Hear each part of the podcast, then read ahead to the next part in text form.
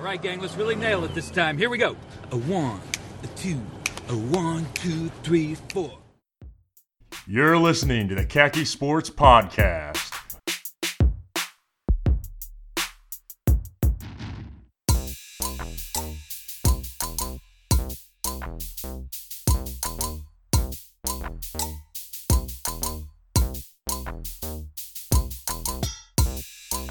And here's your host, Luke Crabb.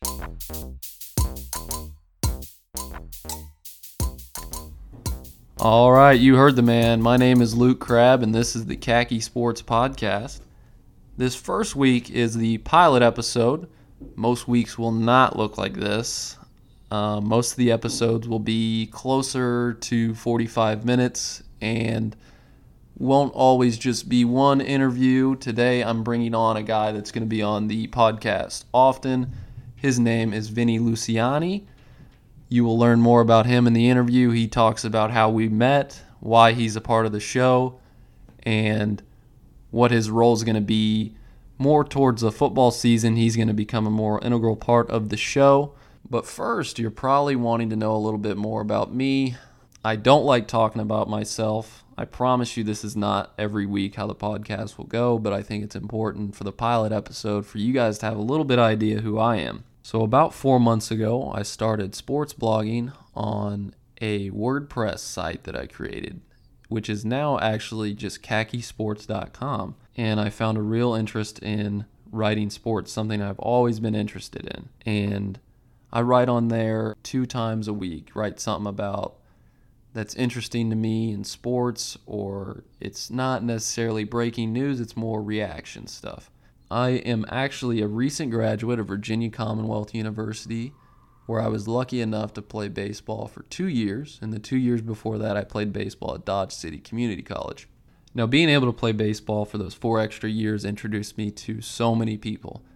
And that's kind of the reason I'm going to be able to do this podcast because of the connections that I created with people around sports that are willing to come on and give me 10 to 15 minutes of their time for an interview I hope that's enough for an intro. If you have any more questions about who I am, like I said, follow me on Twitter at Luke Krabby, two B's and a Y. I'm only going to cover a few topics in this first episode, but one of the first things I want to get into, and it's something that's been bothering me all summer. We're about a month out from this McGregor and Mayweather fight.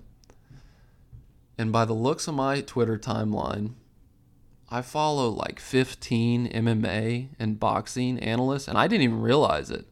I guess everybody knows more than me about this stuff. These people have seen six or seven fights, just like I have, and they want to throw money on this fight. Are they aware of the odds right now for this fight? They're at minus 600. You have to put $600 right now on Mayweather to win $100. Is that worth the risk of a fight that has never happened before? We have an MMA guy fighting a boxing guy, and this MMA guy is not prototypical at all. I just don't think it's worth putting money on. And I'm not saying McGregor's going to win, but I'm saying there's a chance he's going to win. And those odds, they're not worth it to me. It's not worth putting $600 on the line to win $100 in a fight that we've never seen. That's all I'm trying to say. And that Friday leading into the fight, I'm going to have one of my buddies on. There's nothing I can tell him to convince him otherwise that he can't bet on Mayweather. He's going to put a dumb amount of money on Mayweather to win this fight, and I can't convince him not to do it. And I'm not saying if you gamble, you're dumb or anything, but especially in this, there's no nobody knows what's going to happen in this fight. I don't care what their level of expertise is, especially if you know nothing. You have no business trying to predict this fight or putting money on it, especially putting a thousand dollars on this fight. It just doesn't make any sense to me. Yesterday, Nolan Arenado hit three home runs in a game, and this guy is criminally underrated. He had seven RBIs yesterday. That only ties his career high. That's how good this guy is.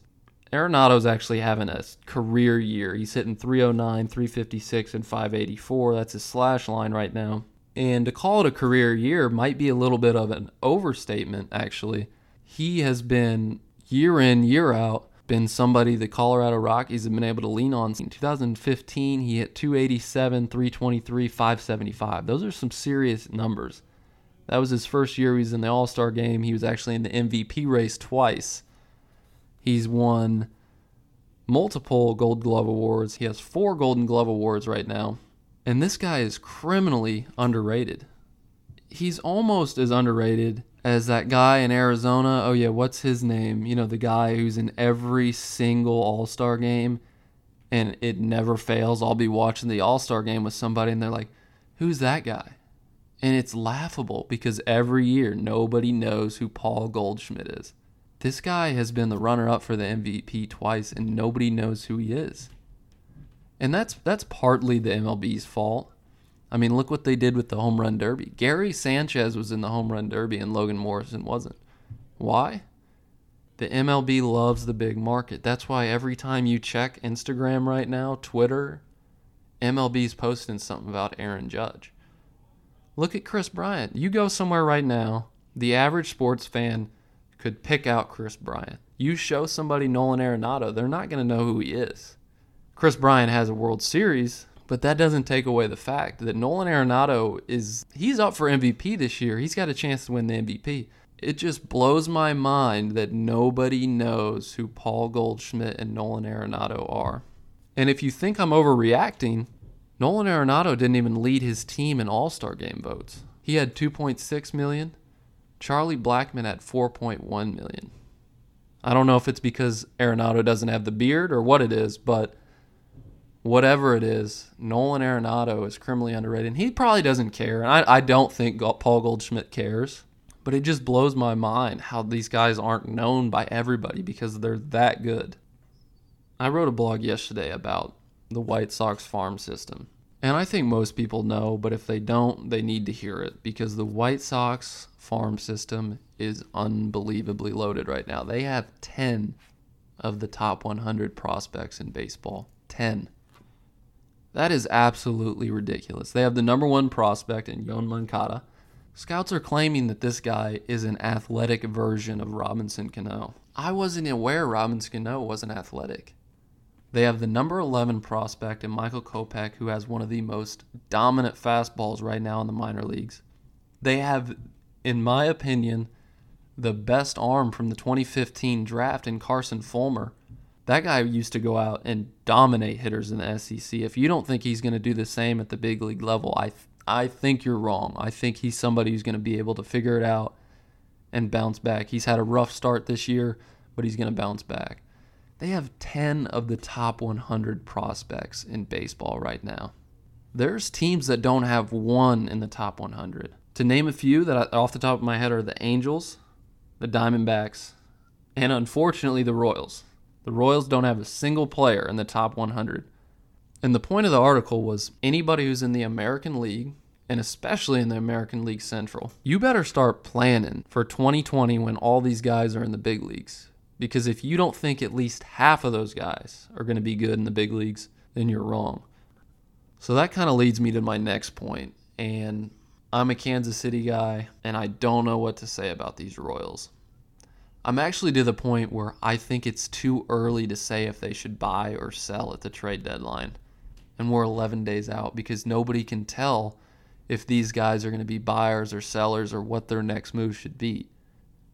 But if you don't think that these White Sox prospects aren't in the back of Dayton Moore, the general manager of the Royals' head, then you're flat out wrong because everybody who's in a front office right now is looking at the White Sox and they're scared.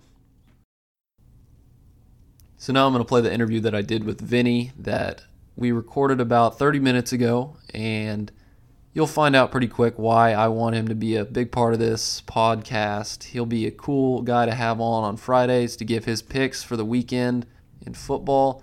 So here is the interview with Vinny Luciani from Trenton, New Jersey. All right, I'd like to welcome to the podcast Vinny Luciani from Trenton, New Jersey. Guy I met up there in the Northeast last summer. I was playing summer ball for a team up there. You know what, Vinny? Why don't you tell the story about how we met? Yes, it was uh, last July. Uh, me and my family on my mom's side was out in uh, we was out in Newport, Rhode Island, and we went to a ball game, and I was pretty ticked off because here I am. I'm like, I ain't gonna go to no ball game unless it's a Mets game.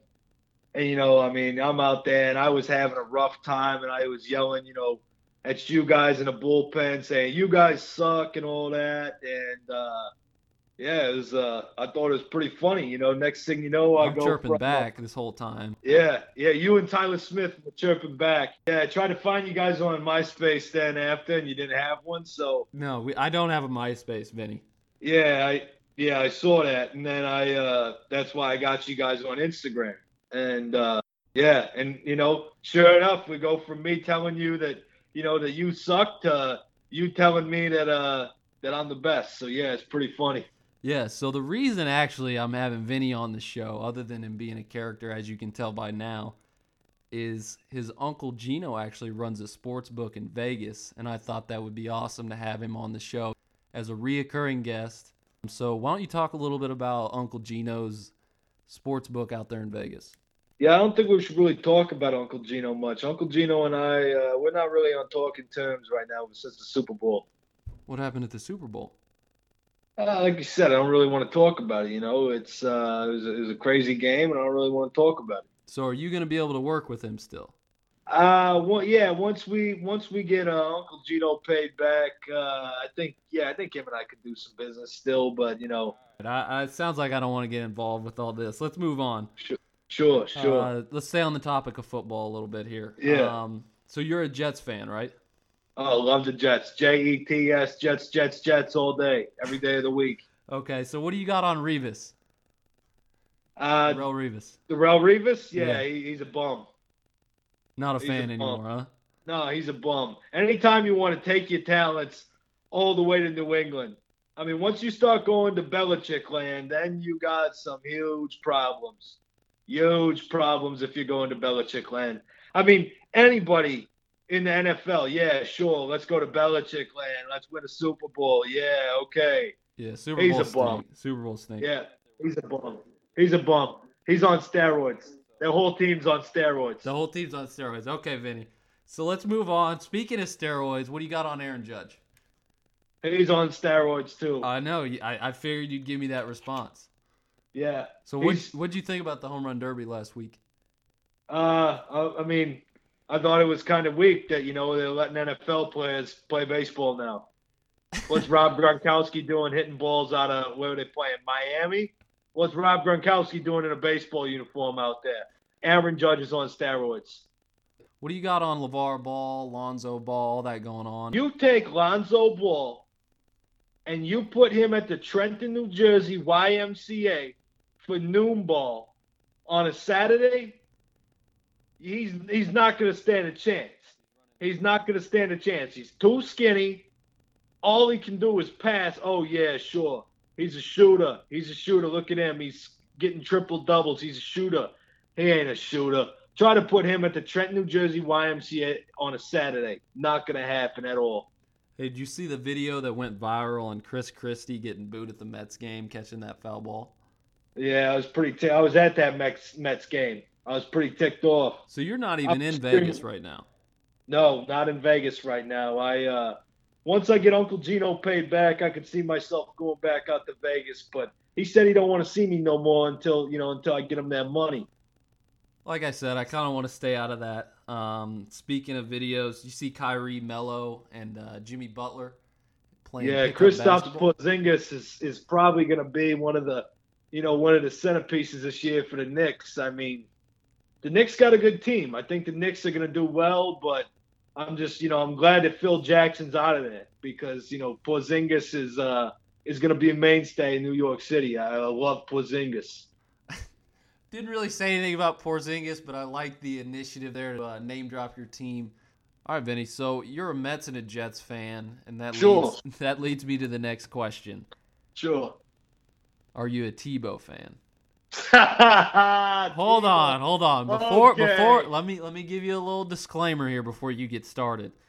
I'm a big Tebow guy, and anybody who reads my writing on my blog knows this. That I'm supporting Tebow for what he's doing. Tebow I'll let you go. Go ahead. Tebow time. He's not on steroids. Don't don't act like he's on steroids because it seems like that's yeah, your okay, go-to. okay. I know, I know Tebow ain't on steroids, but I mean, Tebow time, that's the biggest rip from Jersey Shore ever. Anyone who's seen Jersey Shore knows that Tebow time is a rip from t shirt time. And if you're telling me that a quarterback from the New York Jets can go around and turn around and say, hey, I'm going to be an outfielder for the New York Mets farm system, that Noah Syndergaard can't turn around and play quarterback for the Jets this fall? I mean, come on. Look at the guy. He's like six foot six, 250 pounds, and the guy's not on steroids. He could easily, easily lead the New York Jets to a Super Bowl title this year. Yeah, Tom Brady, turning 56 years old or whatever you are on steroids. Vinny, Vinny, Vinny, we're getting a little bit off course here, so I'm going to direct you, got me on back. Hold on, hold on, Vinny. Let's get you back on course because you started talking about Brady. I don't know. I just asked about Tebow. Let's get you back on course. And this is something we haven't talked about yet, and I want to bring it up.